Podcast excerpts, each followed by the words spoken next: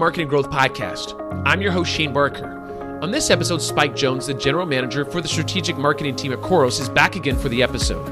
For those who missed the last two episodes, here's a quick recap. On our previous episodes, Spike talked about building online communities and leveraging word of mouth marketing. Today, though, our conversation is going to focus on multi channel marketing and the best ways to do it. Let's get it started.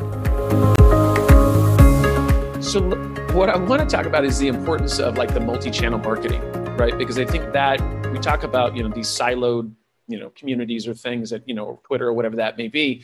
But I want to talk about multi channel marketing and like how do marketers, like, what do they need to do to focus on multi channel marketing? Yeah, I think it goes back to a little bit of what we talked about because, you know, I've got an 80 year, 81 year old mother who she would never WhatsApp a, a company. She would never go to their website and talk on a with a chat bot. She's going to want to pick up the phone and talk to somebody because that's how she's always done it. So that's important. But then, you know, the the 16 year old, they don't want to talk to anybody. So first of all, can I self serve? So if there a place that I can go and type in a question and I can get my answer and boom, I'm done when I'm setting something up at home or what if I'm troubleshooting my phone. But then there's the people in between. I want to talk to someone. I want to talk to them right now.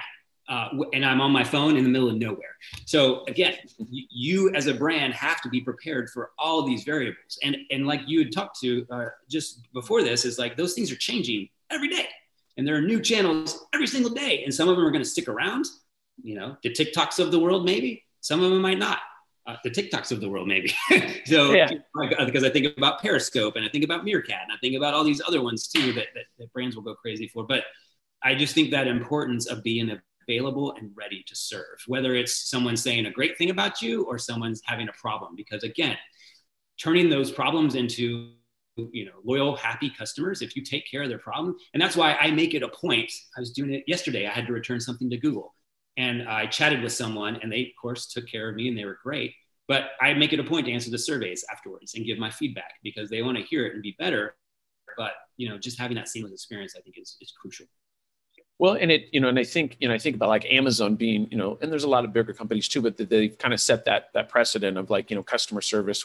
Specifically Zappos, I think being the big one of like, hey, like really taking care of the people. And their big thing was, you know, hey, how long can you keep somebody on the phone to talk to them and keep them happy? When before it was like, hey, you got to get people in, get them out. Yeah, it was a different, you know, I got to turn and got to hurry up and get it, you know, got other people calling. And I love that. I love the fact of like, it's like, hey, you, you know, of course it becomes more difficult brand wise to be able to to be able to you know look at all these channels and be able to answer all these people. But i will tell you that if for your mom who's looking for a phone number which your mom sounds like an absolute angel those companies need to have those phone numbers for your mom because i think that's important because your mom is a very nice person. From what you've told me she seems like an absolute angel. She adopts. We need a phone number for your mom. So uh, we'll look into that. If your mom has any problems with phone numbers which i know there's a few companies that like if you find a phone number it's like it's like a gold nugget or something. It's like like i don't even know how to handle it. Um, if your mom needs any help let me know I, mean, I appreciate she's a hugger. So just warning you, she's a hugger. I was raised by hippies in California. I do nothing but hug. Like I, I am. Don't don't tease me with a hug. I haven't hugged somebody in so long. I, I'd probably hold on to your mom for like an hour or something. She'd probably be like, "All right, get this this hippie guy off me because I don't know what he's doing." I know the COVID thing is a little weird. Maybe just bump elbows or something right now. But I'm I'm gonna be looking for a hug if I see your mom. Just so you know, just so we'll throw it out there. Good to know. Yeah, I'll let you know. Keep you away from my mom is what I'm going to do. Um, so, what are the some of the key features to successful uh, multi-channel marketing strategies? Because I know we've talked just a little bit about once again about you know those different the different channels, but what what do you think some of the key features are of like kind of the, the, the staples, the pillars to it? Yeah, I mean it's the connection points inside the company. I, I really, you know, it's no longer anything that can be ignored. It should, in my opinion, you know, things like the information that can be pulled from a Khoros should be the the nervous system of any company now because it's mm. not it shouldn't be just relegated to care. It shouldn't be just relegated to marketing and pr departments. It should like flow throughout the entire because r&d can get involved and get new ideas from customers in your community. And i just think all those connection points inside a company but having a tool that makes that it easily connects you but also breaking down those silos and, and making sure that these teams are talking to each other and that it's not a contest of who gets the most, you know, who turns and burns the most uh, uh, customers. It is that like, hey man, let's do this together. We are one team for sure. Which in these larger companies that have done it their own way for you know decades, it's really hard to break down those silos. But I think those connection points internally are crucial for sure. I love that. I think you know, it's so it's incredible when you talk about like customer service and the, so much information that comes through there. Because um, I had a company that we, long story short, we had about 120 employees at a certain point, and we customer service was important to us, but we didn't spend as much time as we should have, just to be honest. Um, and all of a sudden, it started to become an issue. And I started talking to the customer service reps, and I thought, God, they have so much information. They're literally the boots on the ground, and they have stuff that says, "Hey, I've been telling you for three months that we should change this," and I'm like, "Oh my God, like we really should have been listening more." Um, and that was something that you know that we learned a lot from that process and said, okay, we got to like really listen, you know, to what we got going on here. You can't be too busy for that. We got to set up meetings and talk to customer service and be able to understand what's going on there because you know they they're the ones who get the good calls and the bad calls and you want to know about both of them but now we talk about a social aspect of how the, the software brings that all into one area and you can just look at it and figure out you know where you need to assign stuff tasks and people and what they need to do and, and be able to, to see that. So once again i love that. I love that it just makes it easy. Yeah and having that and having and, and then having that information with people are talking to you. I mean taking that community that you own and looking for the trends and what people are talking about and then going oh crap we need to get ahead of this on social because this is bubbling up inside our own community of people that love us and are talking about us, and then vice versa. What are things out there on social that can inform your community as well? Or you can even use social to recruit new people into your community, going, "Hey, did you know there's this thing over here?" And it just needs to be this thing that feeds one another, which I think yeah. is a huge opportunity that not a lot of brands are taking advantage of. No, I love that. I love that. So, what are some of the best tools for multi-channel marketing? So, anything? What do you guys? What have you used personally, and what do you recommend? I mean, I, I can't not say Khoros. Uh, I mean, hello. that's, that's what I was waiting for. I was kind of giving you the high sign, like I have the answer, but I'll let you say it. No, I and, and I appreciate that. You know, and like I said, I came from Spredfast, and we had uh, we have uh, and had a very robust marketing tool, but it was it's for it, it, was for the outbound. It was for listening. You know, the listening tool intelligence was is really cool, which I, I love. But it, it was that part of it, and then whenever we were uh, acquired by Vista and therefore Lithium, you know, they brought the care and they brought the community to the party too. So it just was a perfect. And when I first heard the announcement, which I found out like 12 minutes before the rest of the company found out, the call were like, "Hey, this is happening in 12 minutes." It's like, okay, process quickly. what's going to happen. Um, at first, it's like, okay, that's kind of interesting, but then whenever we really started to integrate the the platforms, it was like, okay, this is a no brainer. This is a this is an all in one, you know, one stop. And I know lots, you know, companies talk about their tech stacks and they are pulling in this these guys over here and this guy over here. And i get it because they serve different purposes but to have it all in one place uh, all at your fingertips i think is really powerful. Yeah that's awesome. That's awesome. So what brands do you think are are doing uh, multi-channel marketing effectively? Like when you when you look at that because i know you guys have obviously a lot of brands that use the software but is there any brands that you can think that you're like god they they've been doing a great job yeah, and I think it goes back to the people I was not bashing before, but uh, in my in my Fleischmann days, but I really do think some of the big telcos are doing a good job. I think Verizon, you know, I know they're one of the big boys and people have different opinions about them, but I think they're one, one of the ones that are on the forefront because you think about having to shift from these huge call centers to start to think about, you know what, we really could implement bots to deflect a lot of these calls. We really could get a robust community so people could serve. And so I think Verizon, you know, they're, really staying ahead of the trends or at least staying on trend when it comes to incorporating new ways to get in contact with them and really trying to serve their customers instead of it being that waiting line where you're on hold forever uh, and you get transferred to department to department. It's really meeting those customers where they are when they want to be met. I love that. That's kind of your guys' tagline, huh? I love that you guys because that makes total sense. Like when you said that a few times, and it's like it's like where people are having the conversation, and you're just like you're there. You know, you're like a part of it which is like it, it's basic in in in the way that you're saying it, but it's like so important. like yeah, absolutely. Yeah, like it's it's no longer like we'll be over here if you need us. It's like you hear your name, you go, hey, what do you need? What do you need? You can need something? Can we help you with something? Yeah, and which is it's a totally non creepy way, of course. Yeah, yeah, yeah, yeah. We don't want to be creepy because that like involves cops and restraining orders. And not that I know anything about that. I'm just saying I've heard from my friends or whatever. But anyway, so it's we're all good now. I've been married for 15 years, and so we have nothing to worry about. So we're good. No more court cases. But um, so, what are some of the future trends you see in regards to, um, you know, into multi-channel like marketing and like for marketers? Like, what what do you see? Because obviously you guys get all the data and you get to see all the fun stuff, and you guys see the trends probably when before a lot of other people. So, what would you say? What are some of the trends that you think are going to be happening here in the future?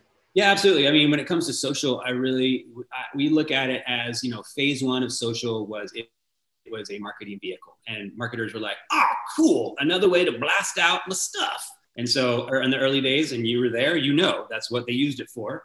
And then it really became, and then, so that was the, the one to many world. And then it really became for the, the, the brands that were kind of on leading edge, it became care. It became more the one to one, DM me because you got a problem, um, which is great. And we are seeing now that when companies have their marketing stuff together and they've got their care stuff together, the next phase for them is what we call brand love. And it's really using those great experiences that you, when you solve a problem, to turn that into a loyal customer, and then taking those loyal customers, like my Chevy guy, and amplifying who they are and what they do and make them feel important. Because we know the number one reason why a person shares a piece of branded content is because it makes them look good to their friends. Um, right. So give people pieces of content that make them look awesome to their friends and have those interactions that people go, Target talked to me today on Twitter. This is super cool. So we're calling that phase three. Um, and so from a social aspect, I really think it's that. That's a huge trend that we're starting to see. Not a huge trend. It's a trend we're starting to see. But the customer again has to have their marketing and care stuff together. And then on the uh, flip side of it, it really is this shift away from call centers and people realizing that this is not efficient as it could be. I need technology. Sure, there still needs to be people that answer the phone, absolutely. But does it need to be as big and robust as it used to be? And can we use artificial intelligence to answer some of these basic questions for our customers and have that artificial intelligence learn, which that's one of the most exciting parts of the job is to see this AI that teaches itself, not in a Skynet kind of way, but in a really cool customer service kind of way. Yeah, like Watson or IBM or something where it's like this continue, it starts to learn over time and evolve and become more effective. I think, I mean, to me, that's like when you think about that kind of stuff, it's kind of blows you away. It's like you're, you actually something that gets smarter and smarter over time. Um, which was kind of supposed to be. I mean, I was supposed to get smarter and smarter over time. We I don't know what happened. I mean, I'm not exactly Watson, but um, anyways, that's yeah, I know it's a whole nother conversation. But um, yeah, I love that. I love the AI side of things. I think it's it's you know I think it scares some people, but for me, it's intriguing on how it can make things more efficient and and and be smarter about the way that you do things, which is pretty uh pretty crazy. For the future in, in marketing is going to be fun for sure. Absolutely. It's been a great conversation so far, Spike. Before we move on to more fun stuff, I wanted to have a word with our listeners. If you need help managing your online campaigns, my team can help. We offer services such as online PR, content marketing, SEO, influencer marketing, and more. You can check out my website at shanebarker.com. That's S H A N E B A R K E R.com for more information on our services. Now back to the episode with Spike. So cool. Well, this was Spike. We're we're at the we're at the end of this thing here, which is and I call this the fun section. This is the fun section. Not that we didn't have fun before this. I mean, I we well, obviously this is an absolute party. I mean, you and I, you put your suit on. People can't see this. You got all suited up, and I put on a dress shirt. I even did my hair. You're looking dapper. Nobody would know that on the podcast, but you were super excited about today's interview. Um, tell us a little bit because you, you had actually touched on a little bit about your the book that you had. I think you co-written it. was uh, Brains on Fire. Tell us a little bit about that, like because that was you go you wrote that probably ten years ago, but I, I've actually read the book. It's actually still relevant today. Give us a little background on that. Oh well, thanks for thanks for reading the book. I appreciate it. Yeah, it was from the from the company Brains on Fire. What to call it? Wiley Wiley and Sons approached us because we had a blog. Uh, I wrote a blog for years, and I had to convince the the owners of the company to do a blog at the time because they're like, "Oh, it's just a fad." I'm like, "No, this is going to stick around, and if you let me do it, I'll I promise I'll populate it five days a week." So I did for years. And Wiley approached us and said, "Would you like to write a book, kind of based on the insights that you have?" And we tried, we pitched names to them, and they're like, "No, we want to call it the name of your company, Brains on Fire." That's a random story. basically, it was taking a look at any successful, and we called them word of mouth movements because really, you know, campaigns have a beginning and an end, but movements start and they go on as long as the people are involved. Um, yeah. So we really, then that's kind of how we branded ourselves as we created these word of mouth movements. So so we broke down three, four, five of our most successful word of mouth movements into 10 steps of how we did them. And, and basically wrote about them. But we also wrote about how when we failed, like when we had a successful, one of the first successful movements we had, we took it up and tried to drop it into another company and it fell on its face because it's you can't have the same exact elements. But there were 10 truths that we learned through those things and we broke them down. And in each chapter, it is like, this is the truth. And then this is how it played out in each of these scenarios. So I'm proud of it because it was based on real stuff. It wasn't philosophy. It wasn't, you would be cool if you do this. It was, we've done this stuff. Here's what worked. Here's what did not work. So again, I, I, I wrote it. I only know how to write. I, I wrote the whole thing. I, and the inputs from the other authors was they did a lot of research, and of course we created those movements together. Uh, yeah. Very a lot of smart people in that company. Very conversational writers. It sounded like a business book whenever you wrote it. Hopefully, it was more like, oh, let's just sit down and talk. But uh, I'm still, you know, like you said, it's been 10 years, which is hard to believe, but still pretty proud of that book. Yeah, for sure, for sure. Well, it flowed, it flowed right. I mean, it didn't. The thing is, I like books that don't feel because it's hard for me to read. What I mean by that is like I enjoy reading, but if it doesn't like if it doesn't flow well for me, then it's I get ADHD and then I'm looking at other things and doing this. So I like a book that once again that flowed really well for me. And once again, I love the word of mouth thing, right? Because it, has been around for so long and, and how it's evolved has been pretty interesting to kind of see that. So, what are some of your, your favorite books of all time? Like, what are some of the books that you? Are there any books you read like once a year? Or there's a book that you're like, oh my god, I love this book. Give us some some feedback here. So, when it comes to the business world, I don't I don't really keep up with business books as much as I used to. I still am a big fan of Chip and Dan Heath. I mean, you know, uh, they wrote Switch and so many other great books. But uh, the one that really I always harken back to that set me on my path and how really set Brains on Fire on its path was good old Seth Godin's Purple Cow. And it is a little short book, which I love, but it is one that I go to again and again and again. And the concept is just so simple about when you're driving down the road and you see all these cows, like the purple cow sticks out. It's because there's only one of them. And here's what makes companies unique. It is those one, it's those little things. And it make it, because it forces me to think about great experiences that I've had with maybe obscure brands. Like, I don't know, do you ever, do you remember CD baby? Do you remember that, that brand? I do actually. Yeah, yeah, yeah. yeah. Little, little indie website, like the interface was crap, but you could always yeah. just. But one of the things I'll never forget is I ordered a CD from there forever ago, and with it came this letter. Oh, actually, I got an email confirmation, and the email confirmation was Spike. Thank you so much for buying this.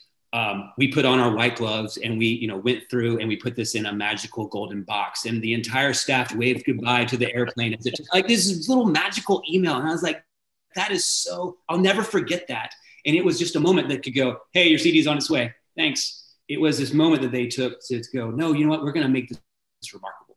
And so absolutely, absolutely, And it flowed into everything that we did at Brains on Fire when you created those movements. And so I'll never forget it. But Purple Cow is definitely, I, I will, because I get asked this question by new people who started the company who might be right out of college, and I'll, I'll yeah. give them a copy. I'll send them one because it's an impactful book. I love that. And CD baby, let me explain that to, to my audience. So CDs were these things that we had back in the day. You'd put them in the machine. They were kind of like a like a fax, but different. Anyways, uh, you just have to Google it. It's it's kind of a thing. The, the whole CD. But CD baby, I remember their interface. It was absolutely. It's kind of reminded me of Craigslist. Like they just never. They didn't. They're like, we're just going to keep it the way that it is. We're never going to change it because why would we? You know, this is it. But I, I, I never, I don't think I ever bought anything from them, but I heard good things. That's, that's funny that there was a, an email that made that kind of impression. It's kind of cool when those kind of things happen because obviously they cared, right? They put in the time and, and the effort, it made an impact. So, all right. So I'm interested. This is, I love this question. This is one of my favorite questions of the, if you could have dinner with any three people dead or alive, um, who would it be? Who, who would be your three favorites? Man, I, you know, whenever I get asked this question, it's always a different answer, but because there's just so many ways you can come at it. But I think people who've been on my mind as of late that I think would be just really interesting and is first, um, I think Anthony Bourdain would be a good one. Uh. Such an interesting life. Um, and it just seems like, cause we've all seen him have meals with people all the time. So I just would love to sit down and just have fun and have a good meal uh, with him as well. Um, to make us laugh, uh, Larry David, big Larry David fan. I mean, yeah, yeah. He's, such a quirky effer. Like he's just, I just would like to see like crawl around in his brain for a while and see what makes him tick. uh, would be a lot of fun. And then um, I think my third one would be uh, Kahlil Gibran. And this is a dude, he wrote a book called The Prophet. It has never been out of circulation. He wrote it, I think, in the 1920s. He's a Lebanese immigrant. Uh, he was born in the 1880s, I I think.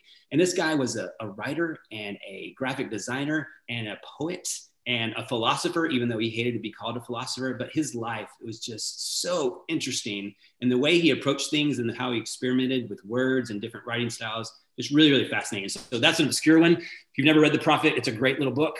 Um, I, am to go check. I'm yeah. gonna go check that out. I've never heard of that. I and you know I always that's why I ask these kind of questions because I, I love you know, people saying something or, you know, somebody that I had no idea who they were. And I'm like, wait a second. So I'm going to, the prophet, huh? I'll have to yeah, go check that out. out. And Anthony, man, I just, you know, I wish that guy was still around. It, you just, you, like, I remember watching because my wife would watch the food shows and all that stuff, and we would watch, and it's like, man, he just, just nothing but good food and hanging out and drinking and just having a good time. It felt like he had the life, you know. Now it always looks like that on TV and social and stuff, but I was like, man, it just like, how do I do more of that? Like, you're just going to exotic places and learning the culture and having amazing food and meeting amazing people you know, having drinks that was always included and whatever else he included with those drinks, who knows? But the idea is, is he was having fun and always looked like he was having a good time. So yeah, shout out to Anthony.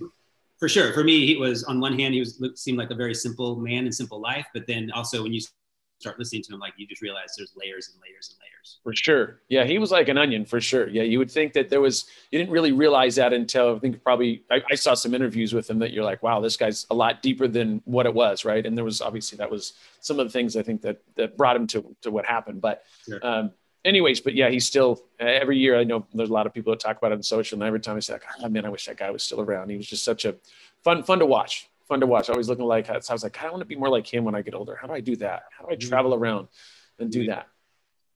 Spike, I knew this is going to be fun, man. I had to brace myself today. Like I said, I put on this dress shirt and I was like, you know what? I know he's going to have a tie on. I know he's going to be looking a lot better than I am, but I don't care. I'm going to still do the interview. I just doesn't matter to me anymore. Doesn't matter. So if anybody needed to get in contact with you or uh, how do we, how do we go about doing that? Um, email is sjones khoros.com. You can find me on Twitter at Spike Jones, and you can find me on Instagram at Spike. Which, you know, when Instagram came along, I was like, you know what? This might be something. I'm going to go ahead and grab this username. Didn't use it for years and years and years. And then, yeah, just started. Well, I post, started posting years ago. I got hacked once and everything got deleted. But then, you know, it's good to know people at Facebook and Instagram so you can get that stuff back too.